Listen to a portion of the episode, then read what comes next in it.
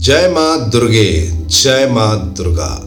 नमस्कार दोस्तों, मैं आपका दोस्त, आपका होस्ट, आपको जगाने आया हूँ, आपको बताने आया हूँ। मैं कोई और नहीं, आप ही का मित्र संजू के बैनर्जी एक नई कहानी, एक नई उमंग, एक नई तरंग, एक नया जोश लेके आया हूँ। तो आज हम बात करेंगे स्त्री की रचना।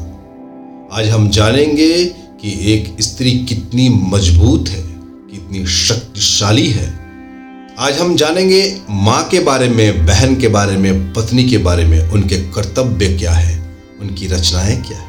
और बने रहिए, और ईश्वर ने जब स्त्री की रचना की तो कितना अद्भुत किया, और कितना महत्वपूर्ण है हमारे जीवन में एक स्त्री, एक नारी।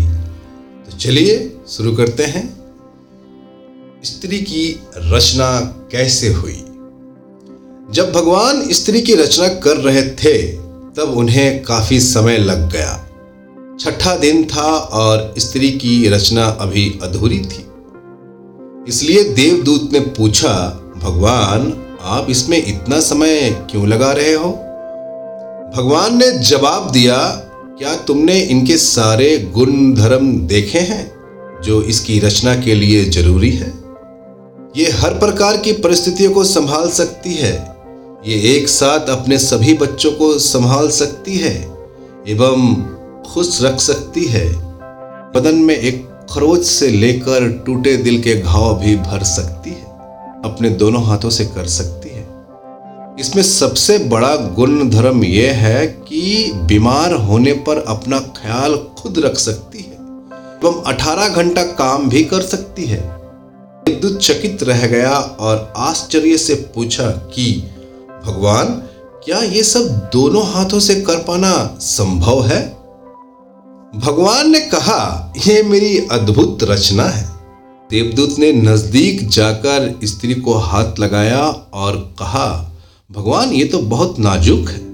भगवान ने कहा हाँ ये बाहर से बहुत ही नाजुक है, मगर इसे अंदर से बहुत मज़बूत बनाया है। इसमें हर परिस्थितियों को संभालने की ताकत है। ये कोमल है, पर कमज़ोर नहीं। देवदूत ने कहा, क्या ये सोच भी सकती है? भगवान ने कहा, ये सोच भी सकती है और मज़बूत होकर मुकाबला भी कर सकती है। देवदूत ने नज़दीक जाकर स्त्री के गालों को हाथ लगाया और बोला, भगवान, ये तो गीले हैं। लगता है इसमें कुछ बह रहा है। भगवान बोले, ये भी इसकी ताकत है। आँसू इसको फरियाद करने, प्यार जताने एवं अपना अकेलापन दूर करने का तरीका है। देवदूत ने कहा, भगवान से, भगवान आपकी रचना अद्भुत है।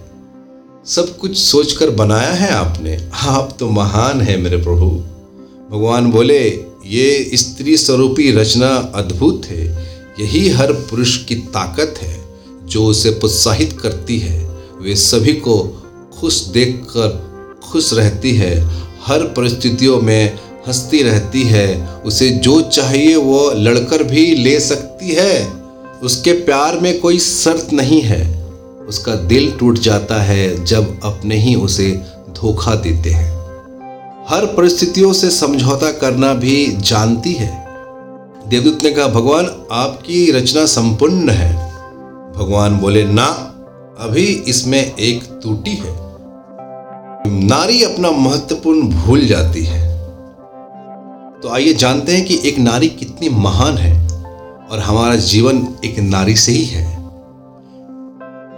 मैं जब एक नारी के कोख में आया, तब नौ महीना दर्द, तकलीफ़, सह के अपने कोख में रखा और नौ महीने के बाद जब मेरा जन्म हुआ, ना जाने कितना पीड़ा हुआ, कितना दर्द हुआ। जब मेरा जन्म हुआ, वहाँ एक नारी थी जिसने मुझे थाम लिया और वो है मेरी माँ। बचपन में मैं जैसे जैसे बड़ा होता गया, एक नारी वहाँ मेरा ध्यान रखने और मेरे साथ खेलने के लिए मौजूद थी और वो थी, वो है मेरी बहन। जब मैं स्कूल गया, एक नारी ने मुझे पढ़ने और लिखने में मदद की और वो है मेरी शिक्षिका। जब मैं जीवन से निराश और हताश हुआ और जब भी हारा तब एक नारी ने मुझे संभाला और वो थी, वो है मेरी महिला मित्र। जब मुझे सहयोग, साथी और प्रेम की आवश्यकता हुई, तब एक नारी मेरे साथ हमेशा थी और वो है और वो सदा रहेगी मेरी धर्म पत्नी जब मैं जीवन में कठोर हुआ, तब एक नारी ने मुझे मेरे व्यवहार को नरम कर दिया, और वो है मेरी बेटी। जब मैं मरूँगा, तब भी एक नारी मुझे अपने गोद में संभालेगी, और वो है मेरी माँ, धरती माँ। यदि आप पुरुष हैं तो हर नारी का सम्मान करें। नारी को केवल उपभोग की वस्तु ना समझे।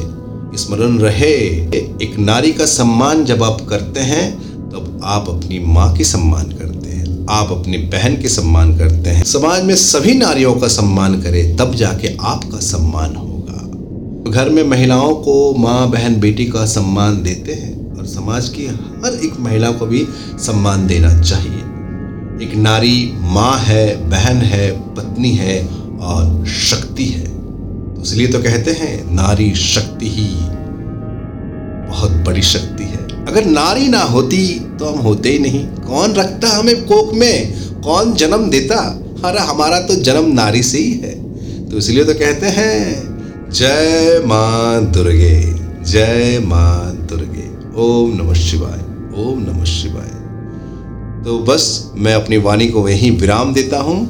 फिर मैं आपसे जुड़ूँगा और एक कहानी के साथ में, एक नई रचना के साथ में, एक नई जानकारी के साथ में। तब तक बने रहिए और सुनते रहिए और जीवन में आनंद ही आनंद होते रहिए। हरिओम हरिओम।